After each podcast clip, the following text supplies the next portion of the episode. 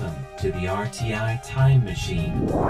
Today's time traveler is, John Van Trieste, and the destination, the 1920s.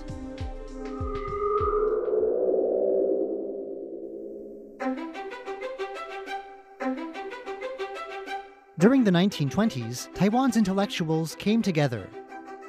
Their goal? To bring new ideas, knowledge, and values into Taiwan and diffuse them into Taiwan society. Together, they led what's become known as the Taiwan New Cultural Movement, employing art, education, and entertainment in an effort to bring Taiwan into a new era. Though the Pacific War brought the movement to an end, the new culture of the 1920s and those who strove to spread it are still remembered in today's Taiwan. After years of preparation, a new museum devoted to the movement, the Taiwan New Cultural Movement Memorial Hall, opened this month in the same part of Taipei where it all started. Over the next two weeks, museum head Xu Meihui will be walking us through the story of the movement. She'll tell us about its founders, its ideals, and its methods, and about the new exhibits meant to introduce the movement to new generations. 一九二零年代呢，台湾是日本在治理的。那那个时候有很多的。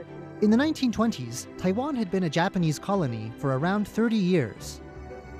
At this point, a certain class of people began to think about issues of freedom and equality, issues of suffrage and freedom of assembly, and issues like economic exploitation.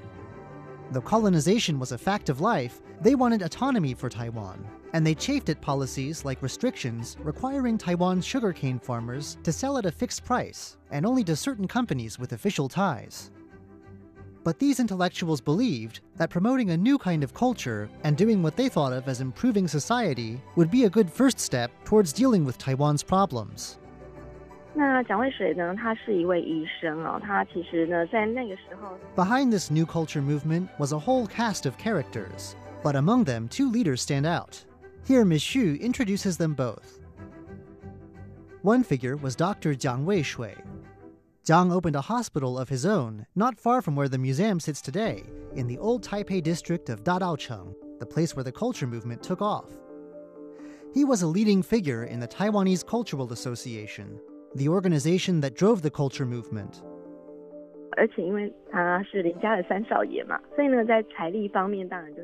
Another figure, Lin Xiantang, was the scion of one of Taiwan's great families. Lin held a leadership position in the Taiwanese Cultural Association, and beyond this, he backed the new culture movement's projects by dipping into his extensive financial resources.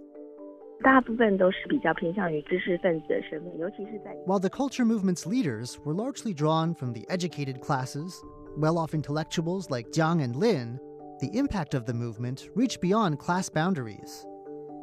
People of more modest means also joined up with the culture movement, and its later offshoots as well. After all, the culture movement aimed to reform Taiwan society as a whole, and not just one part of it. When we hear the words new culture, all sorts of ideas might come to mind. But what exactly was new culture to those behind the new culture movement? And when it came down to it, how did they go about spreading this new culture? Ms. Xu says one contrast between what these people thought of as old and new can be seen in literature. Taiwan's ethnic Chinese population had always done most of its writing in a formal classical style, prestigious, elegant, and ancient, but removed from everyday speech. In literary writing, ancient precedents and models remain the norm. The New Culture movement sought to replace this with colloquial writing that anyone could understand. It also wanted to move away from the traditional subject matter and write on new topics, topics having to do with people's everyday lives. The contrast between old and new showed up in the world of theater, too. 因为在传统的戏曲里面，它所表达的这些社会形态。In the 1920s, traditional opera was still big in Taiwan. But Ms. Xu says the play still presented a worldview with old social hierarchies in place. Ms. Xu says they showed a patriarchal world with an emperor still on top. New theater, as some envisioned it in the 1920s, would subvert the old order, stressing freedom in everything, from matters of the heart and romance to personal political views. The goal of this new culture, this new literature and theater, would be to communicate with the people and urge it in a new direction. In addition to publishing and putting on plays, the New Culture movement also brought in film, staging public screenings of movies.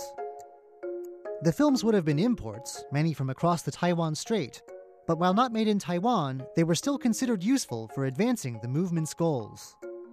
There would be new music and new visual art as well, 可能当时的社会情形不像我们现在这样子啊，就是说大家都可以。But for the movement's leaders, the meaning of culture wasn't restricted to the arts. This was an era when education in Taiwan was limited and access to information not widespread. Culture also meant knowledge, learning, and an awareness of the wider world. 那其实呢，他们也在全岛各地会办文化讲座。the Cultural Association also organized public lectures, which might include the arts, but which Ms. Xu says might also have extended to science, medicine, and world affairs. Even without much formal schooling, the masses could still learn about it all. To top it off, the culture movement started its own newspaper, through which contributors could reach large swathes of Taiwan all at once, spreading their ideas. Ms. Xu says a map in the museum plots out where the movement's lectures and events took place. It shows the movement's reach extended across large parts of Taiwan, reaching the urban centers and towns across Taiwan's western half, where most of the population is concentrated. 越来越多的人参加，那参加的人多了呢，他也会分。Though the capital in Taipei was an important center of new culture, the movement attracted many supporters from other parts of Taiwan, and these supporters put on local events, allowing the movement's messages to sink in in different regions. From Taipei in the north to Taichung in the middle to Tainan and Kaohsiung in the south, everyday people heard the lectures and saw the plays and movies. Eventually, other groups split away from the Taiwanese Cultural Association, branching off but spreading the same ideas and pushing for the same goals. We've already said that the movement's leaders thought of culture as a first step to remedying bigger problems. What was the endgame then? Was the movement really purely cultural, or did it have political aims too? 那他的政治理念其实就是民族自觉台湾。 Ms. Xu says that while the movement remained focused on culture, it was tinged with ideas of democracy, freedom, and home rule for Taiwan. It may not be surprising to hear that some leaders of the movement were active in other, more explicitly political pursuits. 他们其实呢会去向日本总督府去申请台湾议会设置。These leaders founded Taiwan's first political party, one cherished goal of many leaders was to get the colonial authorities to grant Taiwan its own assembly. Members wanted Taiwan to govern its own affairs and for Taiwan's people to have a say in them.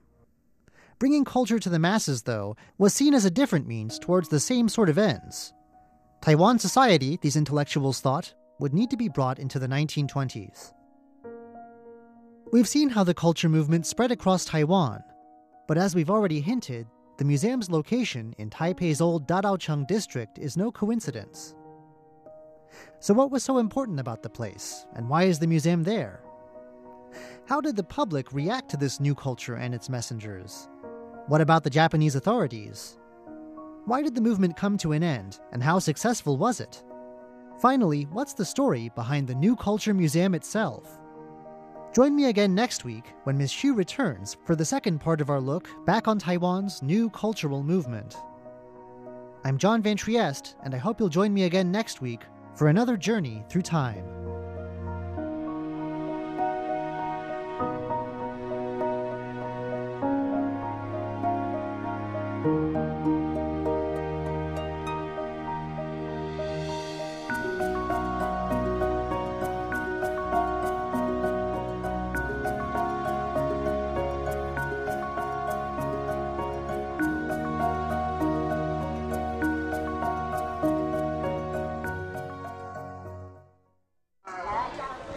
Listen. Are you listening? this is the sound of my country. This is the sound of Taiwan.